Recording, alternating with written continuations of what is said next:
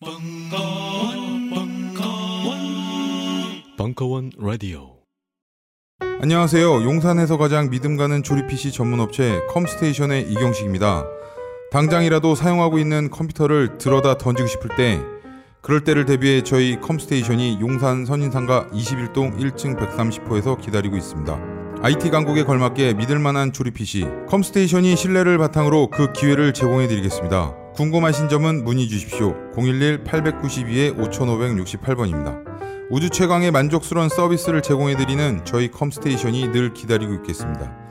딴지스에게 F1 같은 존재, 컴스테이션은 조용한 형제들과 함께합니다.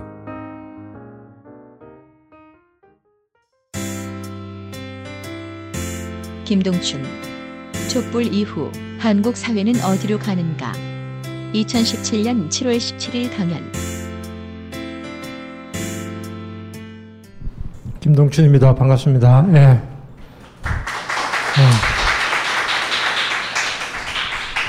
날씨가 많이 덥죠. 예.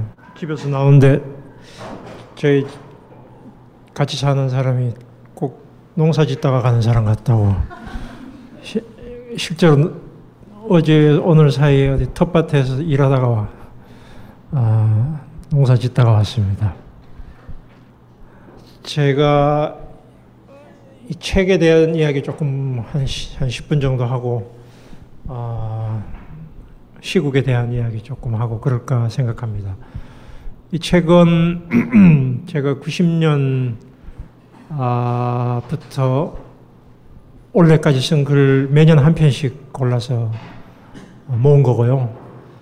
아, 저는 원래 낼 생각이 전혀 없었는데, 그, 윤여일이라는 분이 아, 내자고 예, 그 제안을 해서 자기가 그 제가 쓴 글줄 이렇게 뽑아왔더라고요. 그래서 아, 출간되지 않는 것도 있고 하니까 그래서 몇 개는 내가 더 집어넣고 해서 그렇게 해서 이제 장장 27년 동안 쓴 글인데요. 앞부분의 글은 좀 어려 딱딱할 겁니다. 예, 제가 젊은 시절에 쓴 글이 좀 더 날이 많이 서 있거든요. 예, 그래서 30대에 쓴 글은 좀, 좀 날이 많이 서 있고, 아, 40대 이후에 쓴 글은 조금 더 부드러운 글들이 많습니다. 그래서 혹시 앞부분 읽다가, 아, 이거 너무 딱딱하다 싶으면 그냥 제끼고 넘어가십시오. 그러니까 한, 한 30년 동안 제가 쓴 글을 모은 거라고 보시면 될 것 같아요.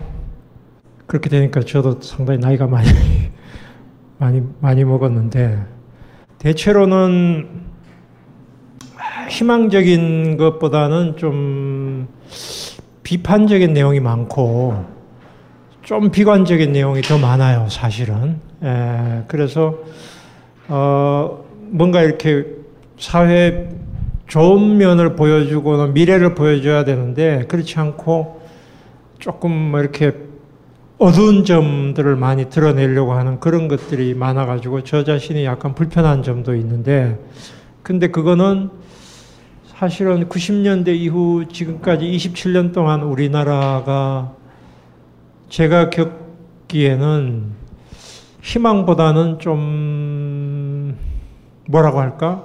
못마땅한 게 더 많았던 시기가 아니었나 이런 생각도 하게 돼요. 물론 되돌아보면은 한국에서 그 87년에서 90년대는 우리 사회의 가장 풍요로운 시기였다고 생각해요. 여기 아마 40대 오신 분들은 그 시절에 한 20대를 보냈을 텐데요. 아, 90년대가 한국이 가장 풍요로웠던 시기이고, 어, 한국이 이렇게 좀 후발 국가에서 어느 정도 잘 사는 나라로 올라갔던 시기, IMF 직전, 97년 직전 그, 그 시기가 아니었나 생각이 되고요.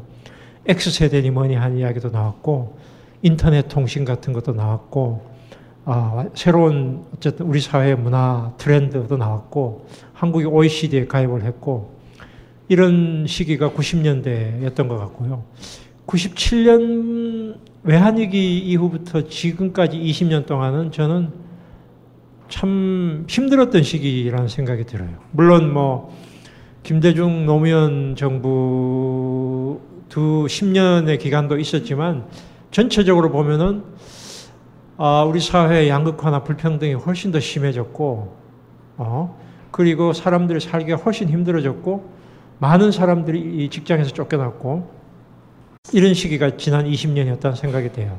그렇게 본다면, 어, 87년 이후에 한 30년의 시기를 앞에 한 10년, 뒤에 20년, 이렇게 어, 끊어 뭐 볼 수도 있겠다 이런 생각이 되고 그리고 이제 저는 앞에 90년부터 한 96년 정도까지는 제가 이른바 재야학자로서 그러니까 교수가 아닌 음 그냥 그러니까 제가 93년에 학위 학사학위를 받았으니까 아 80년대 말부터 93년까지는 그냥 제야 제야의 그냥 학자로서 글 쓴 거고 그 이후에 97년 이후에는 이제 교수가 돼서 글을 쓴 것인데 음 당시에 그러니까 90년 초반까지는 우리 사회가 사회주의가 무너지고 나서 청년들 사이에서 굉장히 이념적인 그 혼돈과 논쟁이 치열했던 시기였고요. 그렇기 때문에 아마 그때 나온 제 글도 약간의 그래서 각이 서 있을지도 모르겠습니다. 왜냐하면은 현실 사회주의가 무너져서 그것이 이제 대안이 될 수 없다는 사실을 명백해졌지만 그렇다면 우리 사회는 어디로 가야 되는가를 둘러싸고 이제 당시의 청년들 20대, 30대 청년들 사이에서 치열한 논쟁들이 있었고 거기에서 이른바 포스트 마르크스주의, 포스트 모더니즘이 이제 나오기 시작했고 거기에 대한 비판들이나 이런 것도 굉장히 격렬하게 진행이 됐던 시기고 그 다음에 이제 진보 정당 그, 그 민중당을 비롯해서 이 진보 정당이 처음 이제 모습을 보이기 시작했던 시기이기도 하, 죠.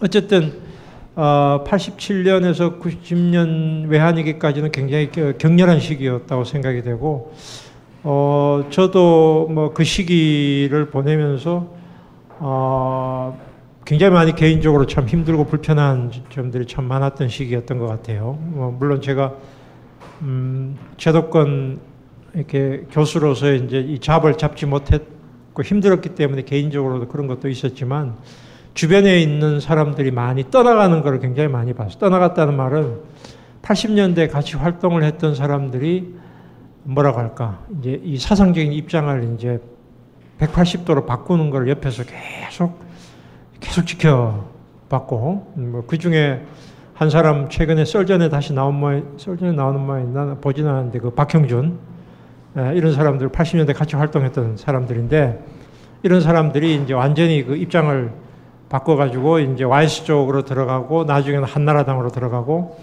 같이 활동했던 사람들이 그 80년대에 같이 이제 이런 진보적인 학문이라고 운동이라고 할까? 이런 이제 혹은 또 진보 정당 혹은 그 근처에서 약간의 이데올로그나 혹은 이런 역할을 했던 제 주변의 사람들 네, 이런 사람들이 이제 입장이 막 바뀌는 것을 옆에서 보고 어, 굉장히 힘들었던 시기가 아니었나 생각이 되고 그러면 우리는 무엇을 어떤 걸 가지고 에, 어떤 이념과 어떤 가치와 어떤 사상을 가지고 어, 지탱해 나가야 될 것인가 이런 고민을 했던 시기이기도 하고요.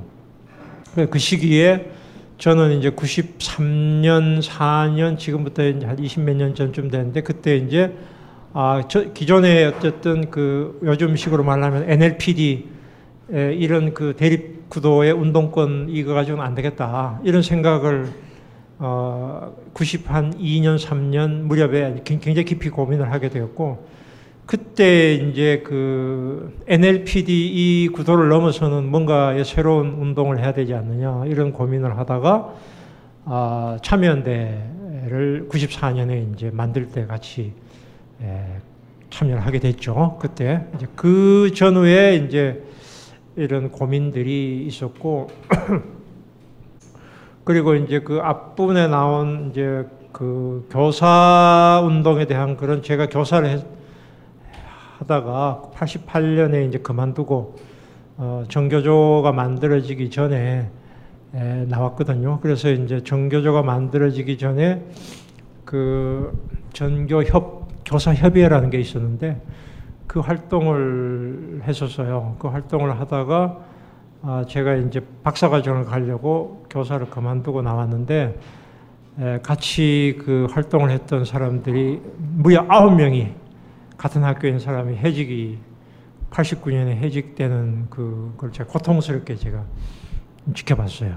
이제 그런 과정에서 아, 그분들이 이제 89년에 해직이 되고 93년인가 일부 복직이 되고 99년까지 이제 이렇게 복직이 되는데 음, 이런 것들 옆에 지켜보면서 제 자신이 또 이렇게 부끄럽기도 하고 또 이 사람들에 대해서 뭔가를 내가 기여를 해야 되지 않느냐 이런 고민 이론적으로 뭔가를 어, 밝혀야 되지 않느냐 이런 생각들도 이제 있었고 어쨌든 그래서 90년대는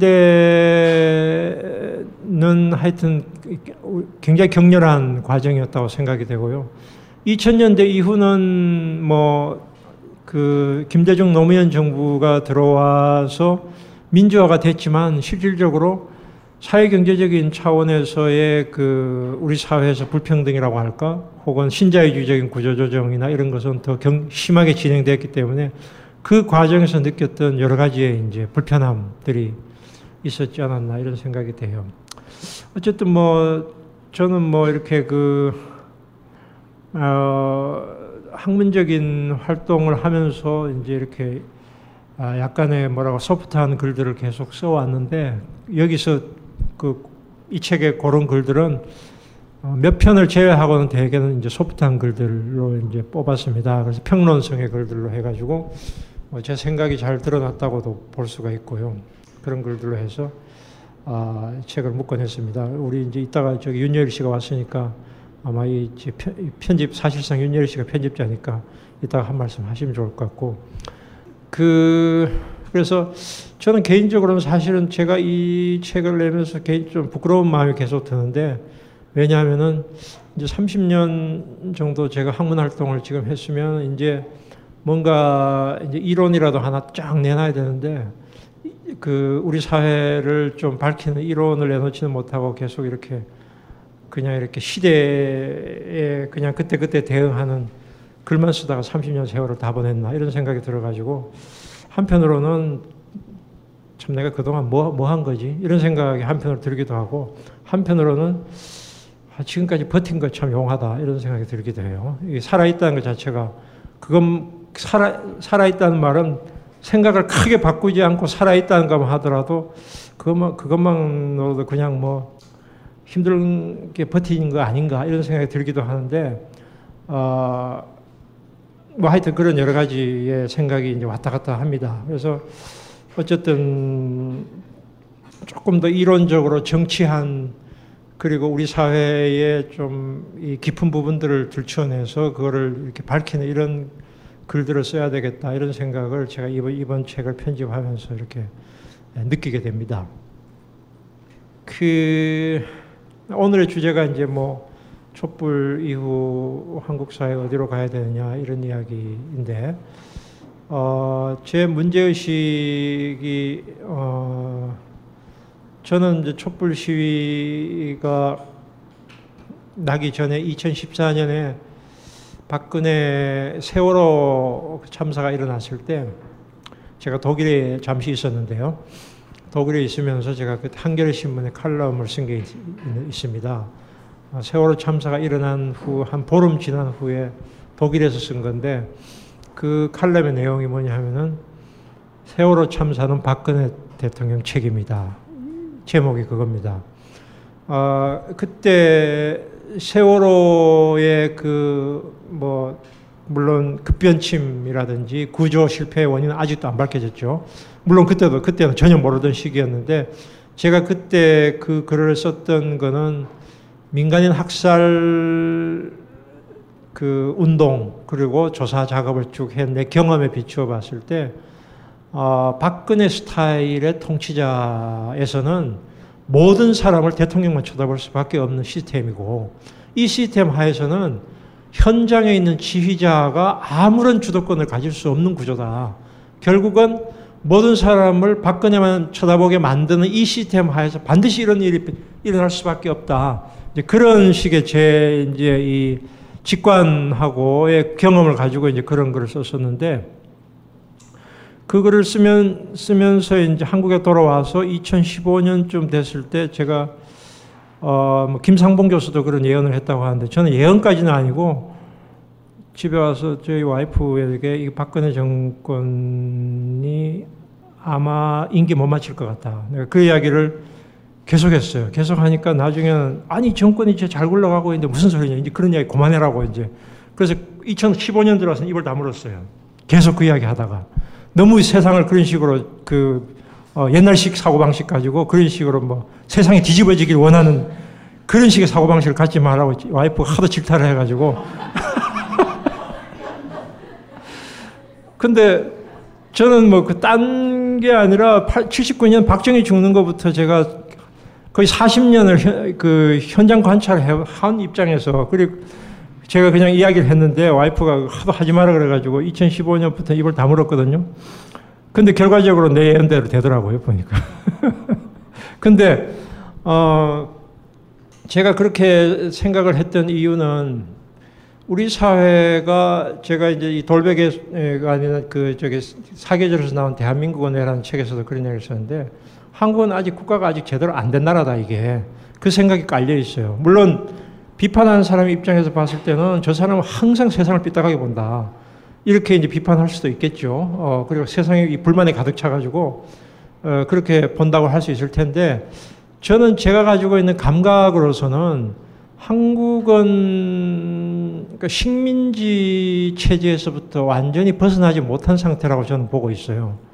이건 사회과학적으로 제가 사회, 사회과학자인데 사회과학적으로 설명하기가 참 어려운 문제인데 왜냐하면 사회과학 이론에서 식민지가 없습니다. 한국의 사회과학자들 중에 식민지 연구한 사람 혹시 여러분 기억나는 사람 있으면 한번 생각해 보세요. 기본적으로 서구의 사회과학에는 식민지 개념이 없어요. 식민지 개념이 없기 때문에 식민지 문제의식이 사회과학 이론에 들어와 있지 않습니다. 경제학이든지 정치학이든지 사회학이든지 한번 생각해 보세요.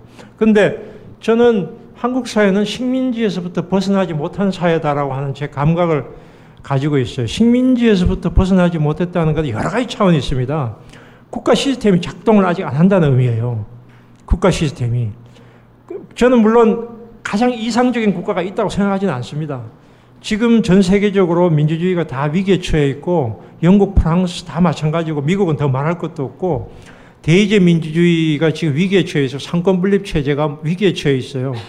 맞는데 그래도 저는 식민지를 경험하지 않고 자기 스스로 근대 국가를 만든 나라와 식민지를 경험을 했던 나라와의 굉장히 큰 단절이 있다고 저는 생각을 하고 있어요. 그게 국가 시스템의 작동 문제. 국가 시스템의 작동 문제는 뭐냐면은 그 여러 가지 차원으로 이야기할 수 있는데 국가를 이끌어가는 사람들이 이건 진보 보수를 떠난 이야기입니다. 진보 보수를 떠나서 국가를 움직여가는 사람이 최소한의 도덕성을 가지고 있느냐의 문제이고 최소한 법을 지키느냐의 문제입니다. 법을 지키느냐, 최소한의 도덕성을 가지고 있느냐, 그 다음에 어느 정도의 정당성, 정당한 지지 기반을 가지고 있느냐의 문제인 거죠. 그런 차원에서 제가 이렇게 문제를 박근혜 정부나 이명박 정부를 봤기 때문에 이것이 최장직 교수 같은 분이 뭐 좌파 뭐 우파가 집권했으면 좌파도 집권할 수 있지라고 이야기하는 것에서 제가 계속 불편함을 느꼈던 겁니다. 한국은 아직 그게 안 될 텐데 그렇게가 그렇게 쉽게 이른바 정치학에서 이야기하는 민주주의 공고화 이론 그거 아닐 텐데 그 생각을 제가 가지고 있었던 것이고 그게 국, 구체적으로 말하면 국정원의 국정농단으로 표현된 것입니다. 국정원과 검찰의 이제 범법으로 표현된 것인데 세월호 참사는 저는 그 하나의 말하자면은 제가 생각하는 아직 국가로 이루지 못했던 그리고 식민지 상태가 제가 여기서 이야기한 식민지 상태라고 하는 것은 뭐 우리가 한국에서 NL파 사람들이 이야기하는 그런 식의 미국 미제가 점령하고 있다 그런 의미하고는 좀 달라요. 그거하고는 좀 다른 의미로 이게 그 식민지로부터 근대 국가를 밑으로부터 수립하지 못했다 하는 겁니다. 예. 근대 국가를 밑으로부터 법을 밑으로부터 대중의 참여에 의해서 국민의 참여에 의해서 법을 만들어내지 못했고 그리고 좌우를 떠나서 국가를 책임질 수 있는 사람들이 국가를 운영한 경험이 아직까지 없고 그런 사람이 아직까지 우리 사회 주도적인 세력으로 제대로 등장하지 못했다라고 하는 의미가 포함되어 있었어요. 그래서 저는 이제 박근혜 정부의 어쨌든 정상적인 정권 교체가 매우 어려울 거라고 봤던 이유가 그 이유였습니다. 그렇다면 결국은 저는 어, 물론 제가 이렇게 이야기한다고 해서 우리의 목표는 그러면 제대로 된 온전한 구, 근대 국가를 수립하는 거다.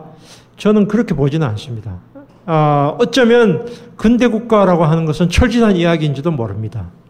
어쩌면 어쩌면 그런지도 모릅니다. 사실은 저는 개인적으로는 이거 약간 이야기가 제가 왔다 갔다 하는데 나는 최근에는 나는 한국인이다라고 하는 생각보다도 나는 그냥 아시아인이고 세계인이다라고 하는 생각을 더 많이 합니다. 예, 그렇다고 해서 내가 무슨 대단한 코스모폴리탄, 코스모폴리탄이나 최근에 영화에 나온 박열 같은 사람은 아니에요. 그런, 그런 사람은 아니지만 기본적으로 국민국가라고 하는 것이 얼마나 예를 들면 일본 사람, 한국 사람, 북한 사람, 중국 사람 그 국민 국가의 틀에 묶어놓고 얼마나 사실은 그 말하자면 국민들을 수탈하고 착취하고 기만하는가 너무나 노골적이잖아요. 일본의 후쿠시마 이후에 일본 아베 정권 일본 사람들 쏘기는 거 한번 보세요. 중국 보세요. 뭐 류샤오보 최근에 노벨상 죽은 사람 물론 그분의 생각에 저는 다 동의하지는 않습니다. 그 사람은 과도한 서구주의자인데 에, 그렇지만 그런 사람조차도 이 버티지 못하게 만든 나라가 중국이란 나라예요. 티베트나 이 주변 소수민족에 대해서 엄청난 탄압을 하고 이 폭스콘 같은 대만 그쪽에 진출한 기업에서 수십 명, 수백 명의 자살자가 나오는 나라가 중국이에요. 이게 도대체 국가라고 볼 수가 없어요. 중국, 일본, 한국, 동아시아의 어떤 나라도 사실은 제대로 국가라고, 온전한 국가라고 보기 어려워요, 저는.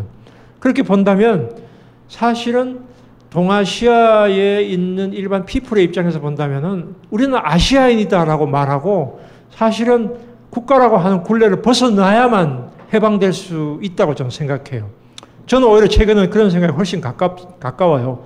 그렇지만 그 길로 가기 위해서는 20년대 박열이나 이런 사람들처럼 식민지 청년으로서의 식민지 상태에서 벗어나기 위해서 그거를 뛰어넘어서 가, 가려고 하다가 결국은 박열은 인생의 후반기에 훨씬 더 오른쪽으로 생각이 많이 변질되고 결국 민족주의자로 돌아섰는데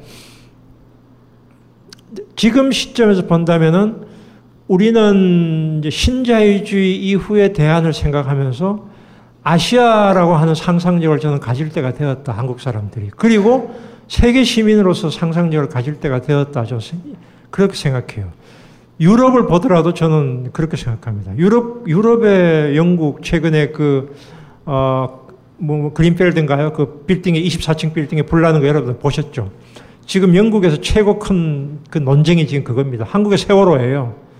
세월호고 그, 거기 빌딩에 타 죽은 사람들은 영국이라고 하는 나라에 말하자면 지배층이 버린 사람들인 거예요. 소수자들이나 이민자들이나 난민들이나 이런 사람들이 사는 그 빌딩에 수없이 그 빌딩의 안전 문제를 제기했음에도 불구하고 결국은 그거를 제대로 조치를 취하지 않다가 그 많은 사람들 타 죽게 만든 사건이죠.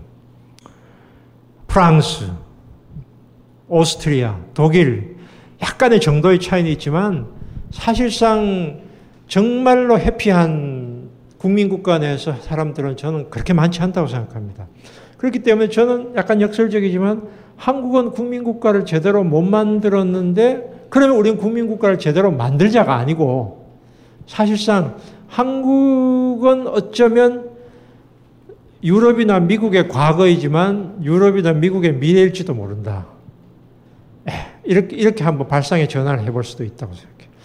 우리가 저쪽을 쫓아가는 것이 아니라 지금은 같은 지평에 서 있고 어쩌면 지금 신자유주의 하에서 우리 사회에서 비정규직화라든지 양극화는 물론 굉장히 심각한 현상이긴 하지만 노동 세력의 파편화 현상은 사실상 이 한국이 미국화되는 것이지만 동시에 미국이 한국화되는 것이고 브라질이 미국화되는 것이고 미국이 브라질화되는 것이고 한 어쩌면은 한국이 영국의 미래일 측면도 있어요.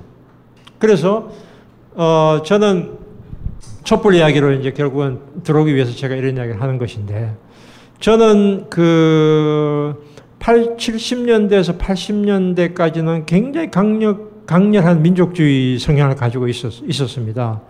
아, 그래도 언뜻, 언뜻은 보, 입니다만 그러나, 어, 그 민족주의가 90년대 이후에 와서는 저는 어느 정도 효력을 다했다고 생각했습니다. 왜냐하면은, 이제는 통일의 주역이 사회운동권이 아니라 정주영 소몰고 가는 정주영이 통일의 주역이 되는 시대를 90년대 목격을 하게 되었고, 한국에 들어온 어, 이주 노동자들에 대한 차별 문제가 민족주의에 의해서 보수 반동화되고 있다는 그거를 90년대 느끼기 시작했습니다. 그래서 민족주의가 진보적인 시기는 87년 정도까지였다고 생각하고 그 이후에 들어와서 민족주의는 어느 정도 보수적인 이데올로기로 가기 시작했다. 물론 100%는 아닙니다. 왜냐하면 아직도 한국 땅에 미군이 주둔하고 있고 우리가 군사적인 주권을 행사하고 있지 못한 것이 여전히 있기 때문에 아, 100%는 아니지만 90년대 이후에 그렇게 변화해 왔다고 생각하고요. 저는 80년대에서 90년대 초까지는 그런 생각을 가지고 있었는데 90년대 이후에 그 생각을 조금 조금씩 바꾸, 기 시작했습니다.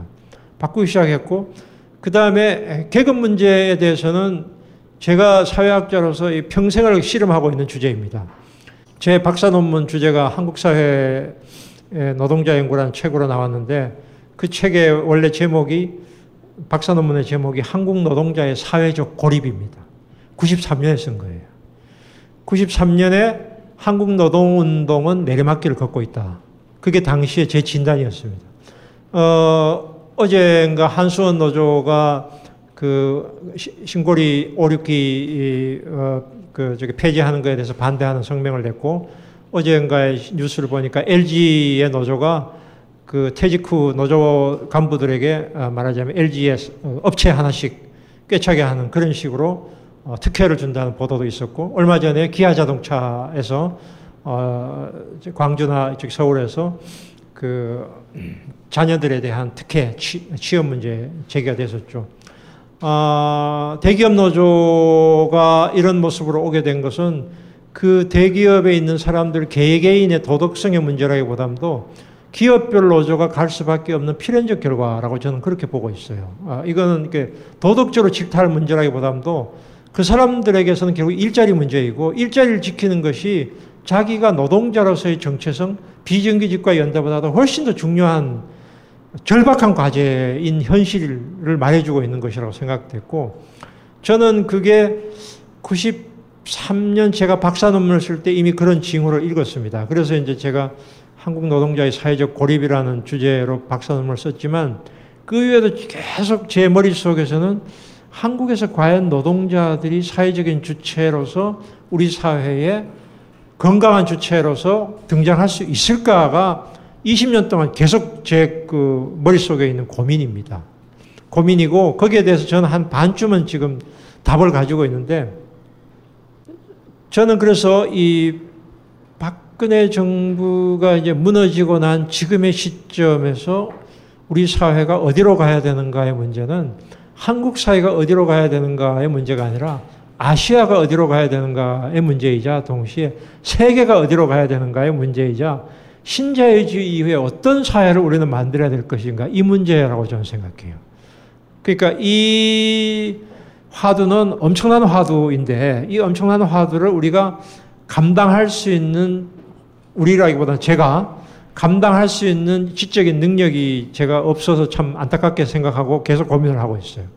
도대체 이 신자유주의가 이제 한풀이 꺾였는데 신자유주의가 한풀이 꺾인 거는 징후는 도처에서 드러나고 있습니다. 미국의 트럼프 등장이 대표적인 거고 프랑스의 마크롱의 대통령 당선이 대표적인 것이고 영국의 아, 메이가 패배하고 코빈이 어, 지지를 얻게 된 것도 그 징후이고 전 세계적으로 신자유주의 위기는 좌파의 집권으로 나타나는 것이 아니라 우익 포퓰리즘의 형태로 등장을 하고 있고 일부 영국 같은 경우에는 코빈에 대한 지지는 일종의 좌파의 지지라고 볼 수가 있겠죠. 있지만 전통적인 좌파하고 물론 성격이 다른데 그래서 어, 지금 우리가 서 있는 땅에서 우리가 고민하고 생각하고 판단하는 문제는 전 세계적인 문제다, 사실은.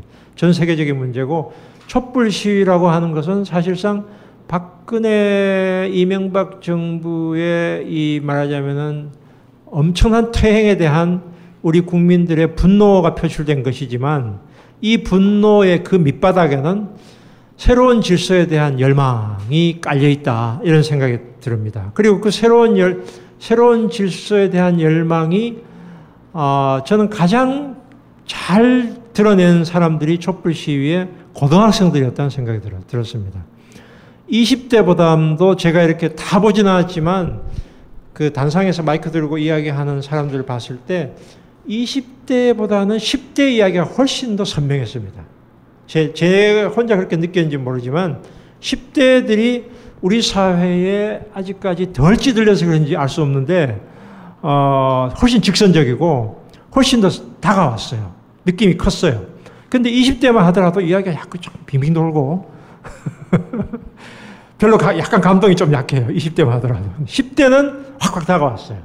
네, 그래서 아, 이 10대가 느끼고 있는 것이 바로 이들이 느끼고 이들이 곧 이들이 느끼고 이들이 주장하는 것이 이게 우리 사회의 미래다. 저는 그런 생각을 촛불 시를 보면서 생각을 했습니다.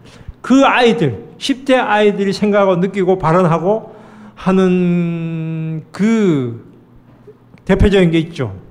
그 진주에 19살 난 그 여학생이 이야기한 박근혜가 물러난다고 내 삶이 달라질까요? 한.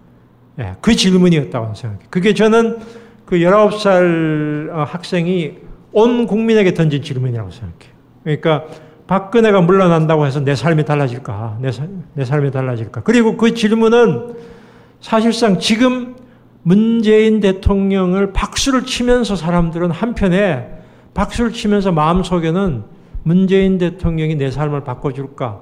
반신반이라고 저는 생각해요. 80%의 지지는 문재인 대통령이 성공을 해야만 될 것 같으니까, 성 공하지 않으면 너무 불행해지니까, 성공을 해야 되겠으니까 80% 지지를 보내지만, 그 80%의 지지는 저는 조건부 지지라는 생각이 들어요. 조건부 지지. 즉, 내 삶이 달라질 변화가, 가시적인 변화가 일어날까의 문제인데, 그 가시적인 변화는 뭘, 뭘까요? 87년의 민주화가 평화적인 정권 교체, 대통령 직선제였다면 2017의 민주화는 당연히 저는 불평등이라고 생각합니다. 이 시대의 최대 화두는 우리 사회에서 걷잡을 수 없이 커진 양극화와 그 다음에 청년 실업, 이 희망이 없는 청년들에게 어떤 메시지를 주고 어떤 대안들을 줄 수 있을까? 그게 저는 이 시대의 당연한 화두다. 그렇게 생각해요. 그래서 촛불 시는 굉장히 저는 표피적인 거라고 생각해요. 그러니까 박근혜 탄핵, 뭐, 그 다음에 재벌, 뭐, 뭐, 비판 있지만 그 밑에 깔린 생각은, 아, 87년 당시에, 당시에 학생들이나 화이트 칼라들이 제기했던, 아, 민주공화국, 즉, 국민주권을 당시에는 굉장히 관념적으로 제기했던 국민주권을 지금은 굉장히 실질적으로 제기하는 그런 단계다. 실질적인 제기한다는 말은 내가 뽑은 사람이 실질적인 우리 사회 권력자가 아니라 비선실세 그리고 비선실세 최순실뿐만 아니라 그 뒤에 있는 재벌 얘들이 대한민국을 움직인다면 나는 뭐지? 이 생각이에요. 네, 나는 뭐지? 나는 도대체 뭐지? 이 국가는 뭐지? 이 생각이 있고 그러면 그 생각에 결을 한 단계만 조금 더 내려가면은 내가 나의 운명과 관련되는 일에 내가 참여할 수 없고 내가 거기서 결정권을 행사하지 않는다면은 그건 뭐지? 그러면 우리가 선거는 4년이나 5년에 한 번씩 하지만 일터에는 매일 나가야 됩니다. 촛불 시위는 토요일, 일요일만 하지만은 직장에는 일주일에 5일 나가야 돼요. 그러면 당연히 토요일, 일요일의 변화가 아니라 월요일부터 금요일까지의 변화가 제일 중요한 변화인 거죠. 월요일부터 금요일까지 내가 아침에 나가서 저녁에 퇴근을 하는 이 시간에 거기서 일어나는 일들에 나에게 실질적인 변화가 와야 되는 겁니다. 자, 그래서 저는 어, 바로 이게 이제 아까 제가 이야기했던 신자유주의 이후의 대한 문제하고도 연결이 되는 것인데 우리 사회가 저는 그 얼마 전에 제가 이런 칼럼도 비슷한 거 썼습니다만은 김대중 노무현 정부는 민주화, 정치적인 민주화에서는 매우 중요한 성과를 거둔 의미 있는 정권이었지만 안타깝게도 어, 신자유주의의 그늘 아래 있었다. 신자유주의 그늘 아래서 어, 이 일터에서의 현장은 다 무너져 가는데 정치적으로는 노동자 정치 세력화도 가능했고 정교조도 합법화되었고 진보 정당도 등장했고 남북 관계도 화해가 됐고 됐지만 일반 사람들이 피부로 느끼는 삶의 변화에서 본다면 엄청나게 어려웠던 시기고 그 점에서 본다면 지난 20년의 시기는 우리에게 굉장히 힘든 시기였고 그 힘든 시기를 아주 정점에 찍은 것이 저는 이제 이 박근혜 정부가 아니었나 이런 생각이 들어요.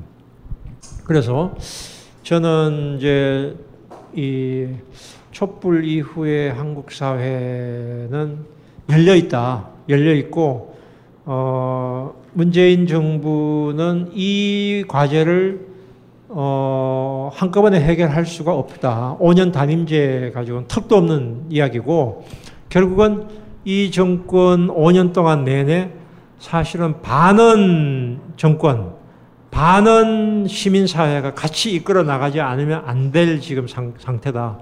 그런데 시민사회는 촛불은 해산됐습니다. 촛불은 해산됐습니다. 지금 여론의 형태로 남아 있습니다. 근데 이 여론은, 여론은 조변석계라. 경제적으로 어려워지게 되면 언제나 변할 준비가 되어 있는 게 여론입니다. 그러면 제도적인 권력을 갖지 않는 한도 내에서 이 여론은 너무나 약한 것입니다. 어떡할 거냐. 이게 지금 이제 촛불 이후에 우리에게 던져진 어, 숙제인 것 같아요. 제 1차적인 첫 번째 숙제는 자유한국당의 1 107석을 어떻게 할 거냐가 최고 큰 문제고 촛불 시위의 저는 최대 성과는 새누리당을 쪼갠 거라고 생각합니다. 네. 어, 문재인 정부는 사실은 촛불 시가 없어도 탄생을 할 정부였습니다. 올 12월에. 올 12월에 아마도 특별한 일이 없, 없는 한. 그렇다면 도대체 몇 달 앞당겨서 정권을 교체했다는 것이 무슨 의미가 있느냐는 거예요. 무슨 의미가. 우리에게 무슨 차이를 가져다 주느냐는 거예요.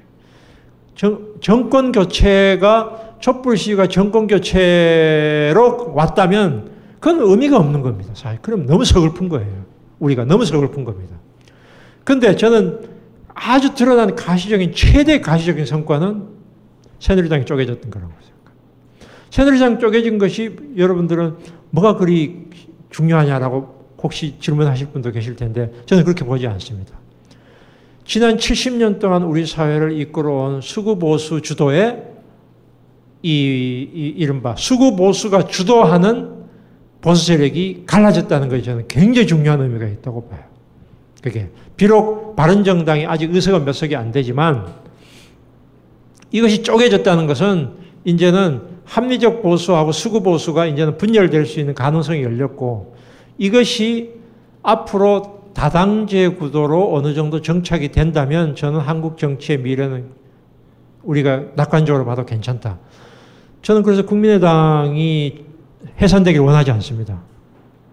국민의당이 해산되면은 어떤 일이 발생하냐면은 또 양당 구도로 가게 돼요. 그럼 바른당하고 이, 이 지금 자유한국당이 합칠 가능성이 있습니다. 그러면 사람들은 지금 저쪽에 더민주당 사람들, 오, 그러면 우리가 거대 여당이 되면 좋지 않아? 천만의 말씀. 그렇지 않습니다. 거대 여당, 여야가 담합하는 구조에서는 우리 사회가 복지국가로 나갈 수가 없게 되어 있습니다. 예, 이거는 거의 모든 정치학자들이 동의하는 이야기입니다. 정권은 교체되더라도 우리 사회의 삶의 질은 나아질 수가 없게 돼 있어요. 삶의 질이 나아지려면 다당제 구도가 좋습니다. 다당제 구도로 가서 현재 선거구 소선거구제가 아, 어, 예를 들면 승자 독식의 소선거구제가 비례대표가 결합되는 형태로 바뀌고 그렇게 해서 정당 간에 서로 연합이 되고 서로 타협이 되면서부터 이루어집니다. 최근에 저는 있었던 최저임금 7,530원, 어, 여러분들은 아, 이거 너무 얼마 안 되나라고 생각할지 모르지만 저는 굉장히 중요한 변화라고 봅니다. 왜냐하면 타협의 정치가 어느 정도 시동이 걸린 거거든요. 2020년 만 원을 향해서 갈 수, 갈 수 있는 시작 첫걸음이 열린 거예요. 그리고 우리가 복지국가가 만, 복지국가가 만들어지려면 세금도 많이 걷어야 되고 하는데 세금 갑자기 법인세 올린다고 해서 지금 재벌이나 이쪽에 야당들이 들어줄 리가 만무합니다. 결사 반대할 겁니다. 지금 원전 그 5, 6기 폐지한다고 해서 이른바 원전 마피아라고 불려진 사람들의 저항이 얼마나 격렬합니까? 교수들 400명, 500명이 서 명하고 지금 난리 났잖아요. 그거 하나 가지고도 그런데 그보다가 더 민감한 이슈가 제기될 경우에는 강력한 반발에 부딪히게 되고 이 과정 속에서 이거를 돌파할 수 있는 방법은 혁명이 아닌 한도 내에서는 타협밖에 없습니다. 타협은 뭐냐 하면은 결국은 점진적으로 서로 간에 양보하고 주고받기 하는 수밖에 없다는 이야기입니다. 그러면 주고받기의 방식으로 가기 위해서는 다당제 구도로 가는 것이 좋고 다당제 구도가 정착이 되려면 다음 총선에서 다당제가 정착이 되려면 반드시 선거법이 바뀌어야 됩니다. 선거법이 바뀌어야 되고 내년 지자체에서 어느 정도 의미 있는 변화가 일어나면 의미 있는 변화라고 한다면은 영남 지역 즉 대구 경북 부산 경남에서 지자체 장의 상당수의 부분이 자유한국당이 아닌 쪽에서 바른정당도 저는 괜찮다고 생각해요.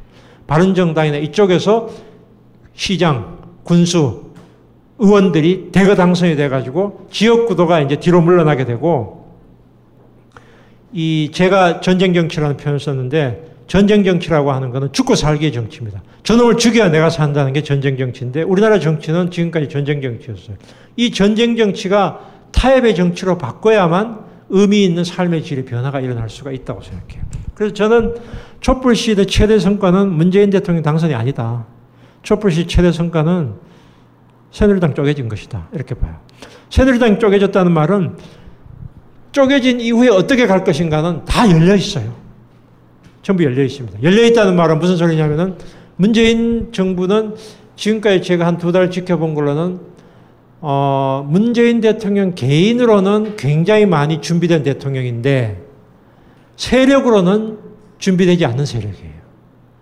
무슨 소리냐면은 문재인 대통령 개인으로서는 대통령을 노무현 대통령 최측근으로서 보좌를 하면서 온갖 쓴맛 단맛을 다 보면서 말하자면은 속으로는 이를 갈았으되 겉으로는 굉장히 온화하게 그렇게 해서 하나씩 하나씩 이렇게 차분차분하게 해나가는 그런 일종의 말하자면은 그 준비를 해온 거지요. 준비를 해왔지만 세력으로는 준비가 안 됐습니다. 무슨 소리냐면 세력이 없습니다. 세력이 없다는 말은 당이 없기 때문입니다. 당의 뒷받침이 없이 집권을 했기 때문에 에, 경제정책이나 이쪽에서는 꽤 진영이 갖춰진 것처럼 보이지만 사회정책은 없습니다. 지금까지 제가 관찰한 바로는 복지, 교육, 노동정책은 준비가 안 돼 있어요. 자, 그러면 그렇기 때문에 그건 어쩔 수 없는 당연한 결과라고 봐요. 왜냐하면은 우리나라의 기존의 정당 구조화에서는 그 더민주당은 집권 정, 집권을 위해서 준비한 정당이 아니에요. 말하자면은 잘하면 집권, 못해도 2등이에요. 노무현 대통령이 했던 이야기인데 그렇기 때문에 이 사람들은 자기 개인이 국회의원 당선되면 정권 교체가 안 돼도 좋을 사람들이 더민주당 사람들이 그렇기 때문에 어, 준비 안 된 상태로 왔기 때문에 문재인 대통령의 지금 시기는 우리 사회가 좋은 방향으로 가기 위한 하나의 교량이다. 교량이다. 이렇게 봐요. 그래서 교량이고 다음 정권 정도에서 저는 내리 한 세 번 정도 현 세력이 집권을 하고 어, 그 정도가 돼야 우리 사회가 바뀝니다. 미국의 그 최대 개혁 진보적인 대통령이었던 루스벨트 대통령은 세 번 했습니다. 어떻게 가능했냐고요? 전시였기 때문에 가능했어요. 2차 대전 중이었기 때문에 루즈벨트 대통령은 세 번 대통령을 했고 세 번째 임기 때 임기를 다 마치지 못하고 죽었습니다. 오늘날 미국은 선진 자본주의 국가에서는 최대 가장 복지 후진국이지만 그나마 한국보다도 복지 수준은 훨씬 낮습니다. 그 복지 수준을 만든 초석을 놓은 사람이 바로 프랭클린 루즈벨트예요. 세 번 대통령이었어요. 한국 사회가 바뀌려면은 세 번 정도 집권을 해야만 가능합니다. 그 정도 가능해야 돼. 그래야만 어, 변화가 일어날 수 있다고 생각하고요. 그러면 말 그대로 합리적 보수와 합리적 진보와 뭐 꼴통 보수와 꼴통 진보 어, 어쨌든 그런 이념적인 스펙트럼이 편제가 되고 그럼 우리 사회가 타협의 문화가 생기지 생겨나지 않을까 이런 생각이 돼요. 그렇게 되는 과정에서 저는 가장 중요한 우리가 뭐 정권은 정권이고 시민사회 차원에서 가장 중요한 일은 어 제가 우리 사회가 아직도 국가가 제대로 이루, 이루어지지 못했다라고 보는 이유 중에 하나인데 관료가 국민에 대한 책임성을 갖고 있지 않다는 것. 관료가 어, 국가와 국민을 위해서 일한 그 말하자면 시스템이 갖춰져 있지 않다는 게 가장 중요한 이유입니다. 대통령보다 더 중요한 것이 관료 체제인데 관료 체제가 제자리를 잡도록 만드는 기간이 필요하다는 것이고요. 또 하나는 그 관료를 견제 감시할 수 있는 밑으로부터의 시민사회가 착근하는 과정이 필요하다고 생각합니다. 밑으로부터의 시민사회가 착근하기 위해서는 두 가지가 있는데, 하나는 마을이고, 하나는 직업 집단입니다. 어, 한국 사회는 기본적으로 직업 윤리가 아직 정착이 안 된 사회입니다. 이게 우리 사회가 아직 국가가 안 된 이유 중에 또 하나입니다. 지난번 그 백남기 씨 사망 사건 때 백선아 의사 하나의 대표적인 예지만 우리 사회에서 전문가 집단이 아직도 전문가 집단 내에서 자기들의 말하자면 직업 윤리에 기초해서 양심에 기초해서 거기서 좀 빗나가는 사람들을 견제하고 통제할 수 있는 시스템이 안 갖춰져 있습니다. 의사, 변호사, 교수, 각종 무슨 뭐 이런 분야의 전문 집단에서 전문 집단의 윤리가 없습니다. 전문 집단의 윤리가 서면은 우리 사회가 막가지 않을 수 있습니다. 어, 중간에서 견제할 수 있습니다. 견제할 수 있고 막을 수가 있어요. 근데 우리 사회는 근대 국가의 아직 모습을 안 갖췄기 때문에 전문 집단이 아직도 직업 윤리를 제대로 세우지 못하고 있습니다. 모든 분야가 다 그렇습니다. 그게 첫 번째고요. 두 번째는 시민사회, 지역인데요. 지역사회는 주민이 없습니다. 지역사회에서 어, 모든 정치는 지역정치라는 말이 있습니다. 정치가 바로 서기 위해서는 지역사회에서 주민이 있어야 됩니다. 지역사회에서 그 자기들의 의제를 토론하고 그걸 공론의 장으로 띄울 수 있는 조직이 있어야 되는데 지역사회 조직이 없습니다. 우리나라에. 지역사회 조직이 없기 때문에 언제나 정치가들은 낙하산으로 내려옵니다. 야당이건 여당이건 야당이건 마찬가지입니다. 낙하산으로 내려오고 그 낙하산으로 내려온 사람들은 언제나 주민들을 배신할 준비가 되어 있습니다. 아무리 좋은 사람이 가더라도 그 사람들은 언제나 배신할 가능성이 높습니다. 왜냐하면 지역사회 조직 기반이 의미가 없기 때문에 언제나 옛날에는 보스, 지금은 자기에게 돈 주는 스폰서, 이쪽에 기울어질 수밖에 없습니다. 그래서 결국은 지역사회에서 어떻게 시민사회가 뿌리를 내리느냐, 직업 집단이 어떻게 자기의 그 뿌리를 내리느냐, 이 두 가지 위에서 정치가 바로 서는 겁니다. 정치는 독립변수이지만 동시에 종속변수입니다. 저같이 사회학을 하는 사람 입장에서는 독립변수보다는 종속변수의 성격이 더 강하다고 보고 있습니다. 사회가 바뀌어야 정치가 바뀝니다. 정치가 바뀌어야 물론 사회가 바뀌죠. 그렇지만 양자가 상호작용하는 것이지만 장기적으로 보면 사회가 바뀌어야 정치가 바뀌게 되어 있습니다. 그래서 저는 앞으로 촛불, 촛불 시위 이후에 우리 사회는 열려 있다. 기본적으로 열려 있고 하기 나름이다. 하기 나름인데 그 중에 몫의 반은 현 집권 세력 대통령에게 있지만 나머지 반은 여기 있는 우리에게 있다. 우리가 어떤 판단과 선택을 하고 어떤 액션을 취하는가 굉장히 중요하다. 저는 어, 이런 이야기를 하면 제가 좀 욕을 먹을 소리인지 모르지만 촛불 시위는 혁명은 아니다라고 봅니다. 저는 촛불 시위는 혁명으로 갈 수 있는 한 출발점은 될 수 있으되 촛불 시위는 혁명이 될 수는 없다. 이거는 촛불 시위가 어쨌든 그 뭔가 과격하고 근본적인 어쨌든 투쟁성이 없어서가 그런 의미가 아닙니다. 촛불 시위는 정권을 쫓아낼 힘은 있지만 대안을 만들어낼 수 있는 비전은 없었다는 것입니다. 대안을 만들어낼 수 있는 비전은 촛불 시위에서 모인 사람들의 그 열망을 받아내는 뭔가의 중심이 필요하다.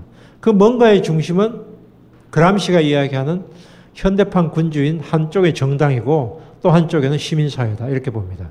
그래서 결국은 좋은 정당이 등장을 해서 미래를 준비하는 정당이 등장하도록 만들어야만 우리 사회가 바뀐다. 그런데 그런 정당이 등장하도록 만드는 것은 결국 밑으로부터 시민사회의 힘이다.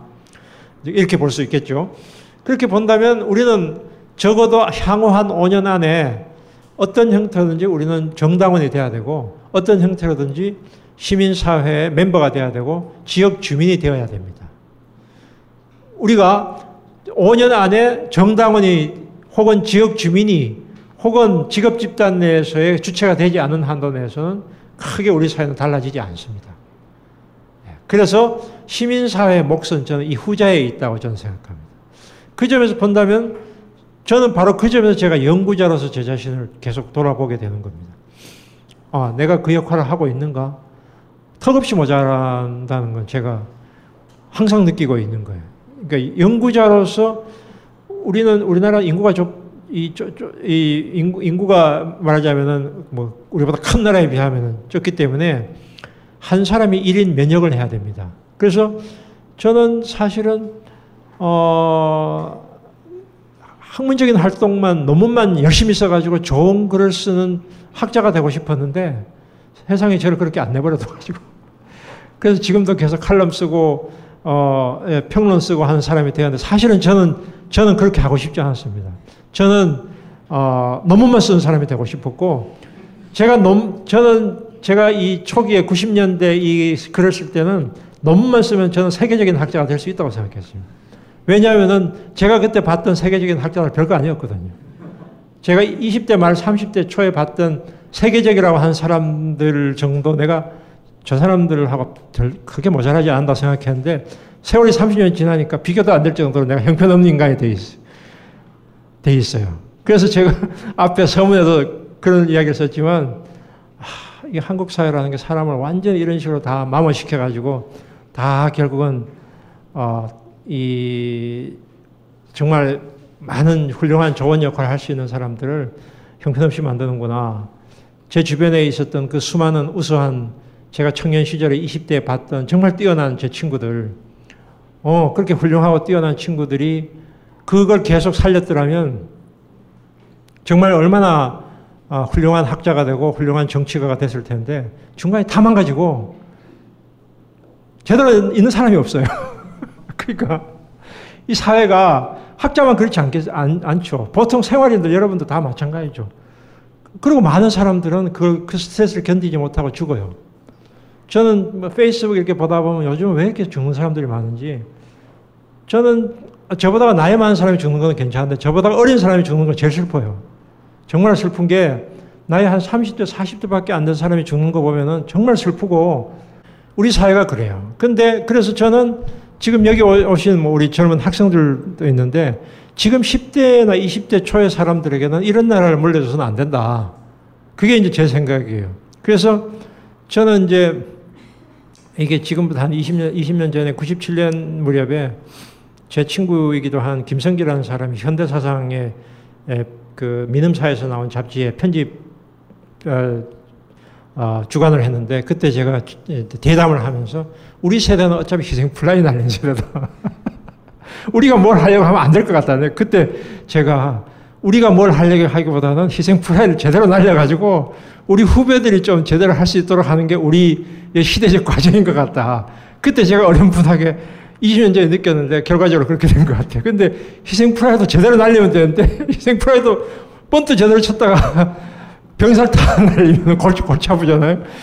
그래서 그렇게 안 되도록 하기 위해서 저는 어, 이 촛불 시위가 그래도 어, 장을 열어줬다. 우리 미래 세대들에게 어, 비전까지는 아니지만 어, 어느 정도 장을 만들어줬고 이 장에서 지금의 이제 이 정말로 이 우수하고 뛰어나고 어, 세계적으로 내놔도 손색이 없는 한국의 당군 일의 최대 스펙 20대 이 사람들이 이제 길을 펴고서 살 수 있는 세상을 만들어야 되는데 그러려면은 어, 프랑스의 마크롱처럼 37살에 대통령이 될 수 있는, 40살에 대통령이 될 수 있는 나라를 만들어야 되는데, 그러려면은 20대부터 훈련이 돼야 됩니다.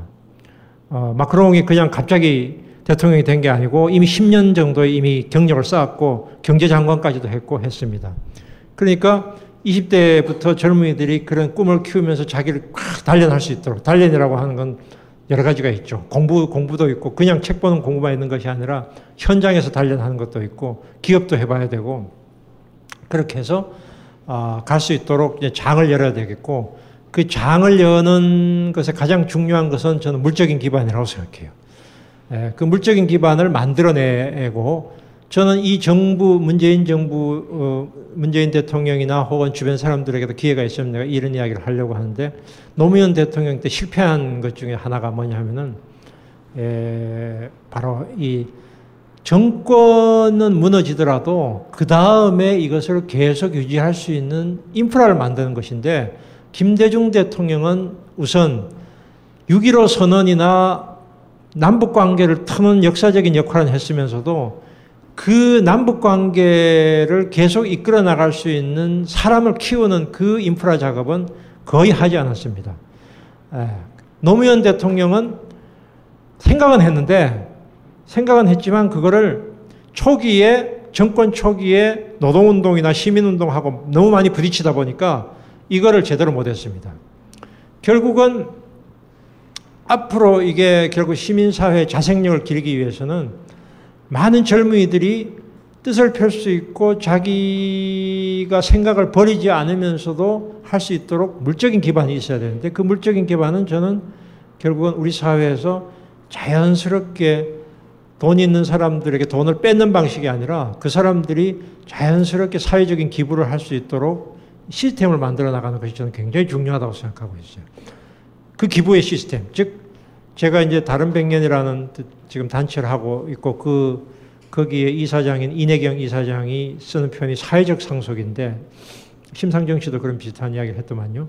사회적 상속. 즉, 어, 50대 이상의 사람들이 우리 사, 우리나라 사람들이 가지고 있는 것은 자기의 것을 오로지 자기 자식에게만 물려주는 것밖에는 에, 자기의 사고의 그 범위가 제한돼 있고요. 그 다음에 물려주더라도 고아원 양로원밖에 없어요. 어, 조금 더 나가면 장학금 정도예요. 그게 우리나라 사람들이 가지고 있는 사고의 50대 이상이 가지고 있는 사고의 한계. 아, 내가 뭔가 사회적 기여를 하고 싶다. 어떻게 하지? 고아원 양로. 아니거든요. 사후적인 것이 아니라 그런 고아원 양로원 그런 어려운 사람들이 안 나오도록 만드는 시스템을 만드는 작업. 그 시스템을 만드는데 나설 수 있는 사람을 양성하는 문제. 이 문제까지 50대 이상의 사람들은 그 사고가 그까지 아직 못 갔어요. 우리나라 사람들이. 기본적으로 자식밖에 관심이 없습니다. 사회적 상소. 어떻게 할 거냐? 어떻게 할 거냐? 그래서 그 사고의 지평을 50대 이상 사람들의 사고의 지평을 넓히고 3, 40대 젊은 사람들도 자연스럽게 그걸 할 수 있도록 이 우리 시스템을 만들어야 되겠다. 어, 세계적으로 본다면 저는 그래서 꼭 과도하게 단순화하면 두 시스템이 있다고 생각합니다. 유럽식 시스템하고 미국식 시스템인데 유럽식 시스템은 세금을 걷어가지고 사회적으로 분배하는 시스템이고 미국은 기부를 받아가지고 사회적으로 분배하는 시스템입니다. 단순하면 그렇습니다. 그러면 우리는 어느 쪽에 가는 게 좋으냐? 저는 할 수만 있다면 세금을 걷어서 분배하는 게 좋다고 생각합니다. 그런데 우리는 이미 시스템이 미국식으로 굳어져 버렸습니다. 안타깝게도. 그래서 유럽식 시스템으로 가고 싶어도 가기가 매우 어렵게 되어 있습니다. 그래서 저는 우리가 우리 사회가 갈 수 있는 시스템은 유럽식 시스템을 지향하되 미국식 시스템을 같이 결합하는 방식으로 가야 되겠다. 자, 대학이 무상으로 되는 유럽과 대학을 내돈 내고 가는 미국과 할 수 있다면 대학을 공교육으로 하는 게 좋, 좋겠죠. 그러나 한국의 대학의 85%는 사립대학입니다. 한국의 대학의 재정의 85%는 학부모들의 호주머니에서 나옵니다. 85%가 갑자기 0%로 갈 수가 없게 되어 있습니다. 시스템이 굳어져 버렸기 때문에. 그래서 대학도 6대 4, 사립 6, 공립 4 정도로만 가면 매우 매우 좋은 상태입니다. 그까지만 갈 수만 있다면. 그까지만 갈 수 있다면. 그리고 공립대학의 등록금을 무상화하고 사립대학 공립대학을 중심으로 해서 공공성을 강화하면 우리 사회는 굉장히 좋은 나라가 될 수 있습니다. 대학이 바뀌면 세상이 다 바뀌어요. 그렇거든요. 그렇기 때문에 제가 이제 이야기를 뭐 왔다 갔다 하는데 유럽식 시스템으로 가면 좋지만 미국식 시스템으로 굳어졌기 때문에 세금을 많이 걷어가지고 분배를 통해서 하면 참 좋지만 조세 부담률이 23%밖에 안 된 나라가 갑자기 40%로 뛰는 것은 불가능합니다. 그럼 어떻게 해야 되나? 조세 부담률을 23%에서 30% 정도까지 점진적으로 높이는 건 좋지만 많은 사람들을 하여금 기부를 유도하는 방식으로 같이 가야 된다. 어떤 형태로든지 가진 사람들이 돈을 내도록 만들어야 사회적인 타협이 이루어지고 그리고 그 타협 과정 속에서 우리 사회가 발전할 수 있다고 생각합니다. 그래서 저는 어 문재인 정부나 향후에 우리나라 젊은이들이 살아가기 위해서도 극단적으로 OX의 방식으로 우리 사회의 모든 문제를 풀기 어렵게 돼 있다. 남북한 문제도 물론 굉장히 복잡하지만 검찰의 개혁이나 국정원 개혁 같은 경우는 OX로 가능합니다. 네. 검찰의 개혁이나 국정원 개혁은 OX로 가능하지만 노동 문제, 교육 문제, 복지 문제 OX로 안 됩니다. OX로 안 돼요.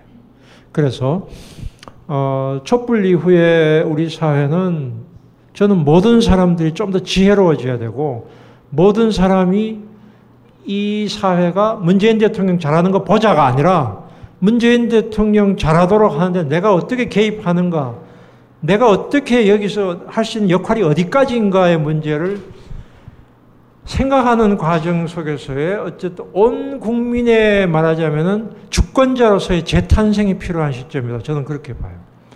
주권자로서의 재탄생? 제가 4월 달에 스위스에 학회에 갔었는데 거기서 들은 이야기인데 스위스 사람들 1년에 20번, 20번 투표한대요. 대의제 민주주의 국가예요. 20번 투표한대요. 자, 이거 한번 생각해 보세요. 우리가 뭐 민주주의가 선거가 문제가 있다고 이야기하지만 심지어는 정책 투표까지 해요. 스위스 같은 나라는 CEO 연봉 제한 어떻게 생각하십니까? 그까지, 그까지 투표해요. 여러분들 미국에서 혹시 가셔서 투표할 때 계셨던 분 계실지 모르겠는데 미국에서 투표할 때 투표용지 있다만 해요. 대통령, 국회의원, 주지사, 각종 의원뿐만 아니라 제일 뒤에 가면은 정책 투표까지 합니다. 자, 우리가 알고 있는 한국식 대의제 민주주의는 껍데기 중에 껍데기예요. 대의제 민주주의를 제대로 실천하기 위해서도 훨씬 더 많은 참여가 필요해요. 훨씬 더 많은 참여가 필요하고 훨씬 더 많은 관심이 필요하고 훨씬 더 많은 정치 사회적 사안에 대한 평소의 고민이 필요해요. 그냥 가만 앉아 있는 시민 가지고는 택도 없어요. 그렇게 해서 시민이 변해야 되는 문제가 저는 촛불 이후에 우리 사회의 변화에 굉장히 중요한 변수다라고 저는 생각해요. 그래서 그 출발점이 뭐 모든 사람에게 개인 책임으로 돌릴 수는 없지만 저는 이제 우리 사회 진로를 둘러싸고 촛불 시위에서 흩어진, 흩어진 대중들이 다시 여러 가지 사안을 가지고 모여야 된다고 생각합니다. 제가 이제 이거 6월, 올해가 6월 항쟁 30년이 되는 해고 해가지고 6월 항쟁 30년 기념 사업회라는 게 생겼어요. 그래서 연말까지 프로그램을 지금 짜는 걸 제 가 약간 위탁을, 위탁이라기보다는 또 제가 지금 의뢰를 받았는데 매월 어떤 프로그램을 할까 지금 고민 중입니다. 그래서 6월 항쟁 당시의 민주화를 지금 시점에서 계승 발전시키기 위해서 뭐가 필요한가? 시민의회 같은 방식의 토론, 뭐 어떤 방식의 하여튼 대중들이 참여해서 난상 토론하고 썰전의 시청자로서 머물지 않고 썰전 보는 거 물론 중요해요. 그렇지만 미디어는 기본적으로 엔터테인먼트하고 결합되어 있습니다. 예, 엔터테인먼트는 보고 끝납니다. 물론 약간의 의식화는 돼요. 저는 그래서 유시민의 역할이 크다고 저는 생각하고 있어요. 어쨌든 그런, 데 엔터테인먼트는 그걸로 끝나고요. 시청자는 그냥 수동적인 존재로 남아있게 되는 겁니다. 액션을 내가 액션을 취할 수 있는 방법. 내가 액션을 취하고 행동할 수 있는 방법이 뭘까? 그게 저는 지금 우리가 고민해야 될 민주주의의 질적인 심화 발전이고 그거는 내가 액션을 취하는 문제는 정말로 이거는 한국 민주주의 과제이자 동시에 세계 민주주의의 과제다. 저는 그렇게 생각해요. 그러니까 포퓰리즘의 시대로부터 우리가 벗어나서 새로운 형태의 직접 민주주의라고 할까? 새로운 형태의 수기 민주주의라고 할까? 그런 단계로 넘어가야 될 시점에 지금 우리가 왔다. 저는 그래서 정당만이 대안이다. 저는 그렇게 보지 않습니다. 어쩌면 정당은 지금의 정당은 19세기적인 조직일지도 모르겠다. 저는 노조도 19세기적인 조직의 성격이 강하다고 봅니다. 그러니까 지금은 사실은 노동자나 비정규직 사람들을 대표할 수 있는 새로운 형태의 조직이 저는 필요하다고 생각해요. 일종의 시민운동적 성격을 가지고 있는 노조? 막연하게 생각하는 것은 그런 겁니다. 그러니까 시민운동, 청년유니온 같은 경우가 그런 성격을 가지고 있죠. 시민운동적 성격을 가지고 있는 노동조합. 혹은, 혹은 사회운동적 성격을 가지고 있는 정당. 뭐, 예, 정당과 사회운동의 경계가 거의 왔다 갔다 할 수 있는 그런 식의 뭔가 대중을 일상적으로 참여시킬 수 있는 뭔가의 새로운 방법. 새로운 방법. 그런 것이 필요한 시점이고, 그거를 저는 어, 이미 저같이 이미, 이미 나이가 좀 많이 들어가지고 머리가 딱딱해진 사람들 말고 20대 청년들 혹은 10대 촛불 세대가 새로운 형태의 그 조직의 모델이나 새로운 형태의 어쨌든 모임의 방식들을 막 개발해 냈으면 좋겠어요. 어떤 형태로 저는 괜찮다고 생각해요. 어떤 형태로든지. 예. 그래서 개발해서 보이스, 영어로 voice라고 하는 것은 목소리지만 동시에 주창, 주장이기도 하거든요. voice, 가능한 많은 사람들이 목소리를 내도록 공간을 만들어주고, 어, 그 사람들이 모여서 싸우다가 거기서 뭔가의 대안들을 만들어 나가는, 뭐 이런 식의 새로운 형태의 민주주의를 어, 고민할 때가 됐고, 그 점에서 본다면 저는 아시아, 중국, 한국, 일본 중에서 저는 한국이 가장 미래가 밝다고 봅니다. 일본이 지금은 경제가 잘 나가지만 일본은 민주주의적인 측면에서는 너무나 이 국가주의적인 전통이 100년 동안 굳어진 나라라서 시민들이 뭔가 이니셔티브를 가지고 가기에는 좀 힘듭니다. 중국은 최근에 중국은 차이나 모델이라 그래가지고 중국식 모델을 세계화하려고 하는 움직임들이 많이 있는 것도 사실입니다. 그렇지만 물론 장점도 있습니다. 장점도 있지만 중국은 엄청난 억압 과 배제가 거기에 같이 있게 되고 권력에 대한 감시를 할 수 없다는 결점을 가지고 있어요. 그래서 저는 우리가 이제는 아시아를 전체 지평 속에서 한번 보고 아시아는 중국, 한국, 일본만 있는 거 아니거든요. 인도네시아도 있고 베트남도 있고 버마도 있어요. 캄보디아도 있습니다. 그러면 그런 쪽으로 어, 정말로 한국이 과거의 제국주의적인 리더십이 아닌 형태의 민주주의 리더십을 발휘할 수 있는 위치에 있다. 그리고 촛불 시위는 그런 거를 우리가 보여줄 수 있는 굉장히 중요한 자산이다. 이렇게 생각해요. 그래서 그거를 많은 젊은이들이 좀 수출을 했으면 좋겠어요. 그렇게 해서, 어, 그렇게 되면은 이제 이론의 혁신도 일어나고 실천의 혁신도 일어나고 어, 그런 변화들이 일어나지 않을까 이런 생각들을 하게 됩니다. 제가 이야기 조금만 하려고 그랬는데 너무 많이 했네요. 일단 제 이야기 이 정도로 하겠습니다. 네.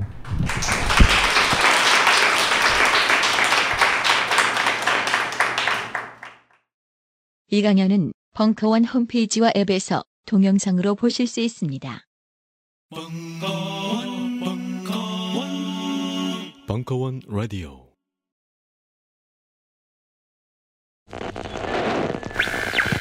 안녕하세요. 벙커원 요원입니다. 오늘은 딴지 마켓에서 진행하는 이벤트를 안내해 드리려고 합니다. 바로 태양광 아이템 아이디어 이벤트인데요. 무려 판매가 18만원의 솔라페이퍼 20개가 상품으로 걸려 있습니다. 팟캐스트를 들으실 때 광고를 skip하시는 분들은 과감하게 여기서 다음 에피소드로 넘어가시길 부탁드립니다. 이 hidden track을 들으시는 분들의 경우의 수를 생각한다면 아마 계속 경청하실 것이라 사료되옵니다만 adblock을 걸어둔 제 인터넷 브라우저를 보면서 들으시는 여러분들의 광고 거부 자유 또한 존중되어야 한다는 생각에 안내 말씀드립니다. 본 요원은 최근 테슬라라는 전기자동차 회사에서 막 출시한 모델 3에 푹 빠져서 이것저것 알아보다 자연스럽게 이 회사에서 개발하는 태양광 발전에도 관심이 많아지게 됐습니다. 태양광 에너지는 자연이 주는 무공해, 무제한, 무료 에너지니까 전기차를 사면 기름값은 굳겠다는 생각이 꼬리에 꼬리를 물어 100만 원에 달하는 예약 금액을 약 1년 반 후에나 나올 차에 걸지 말지 고민을 할 정도입니다.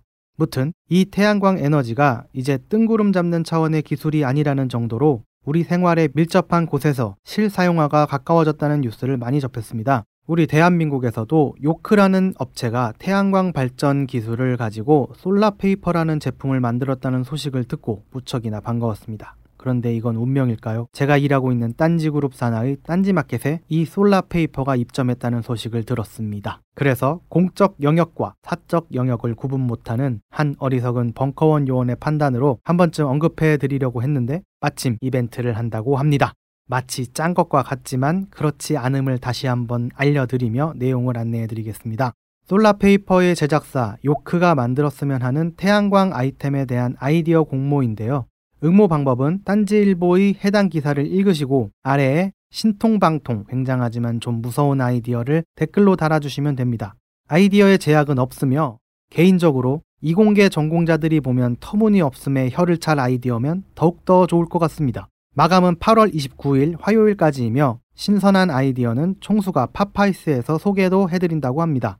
나의 터무니없음이 전 세계 사람들에게 실소를 전할 수가 있다니 본 요원도 응모해 볼까 합니다. 김어준 총수님이 요즘 대체 에너지에 관심이 많으신 것 같아서 한국의 일론 머스크라는 수식어에 욕심이 있는 건 아닌지 의심이 간다는 점도 알려드리며 이만 여러분들의 태양광 아이템 아이디어 스케치 시간을 위해 이벤트 안내는 마무리하겠습니다.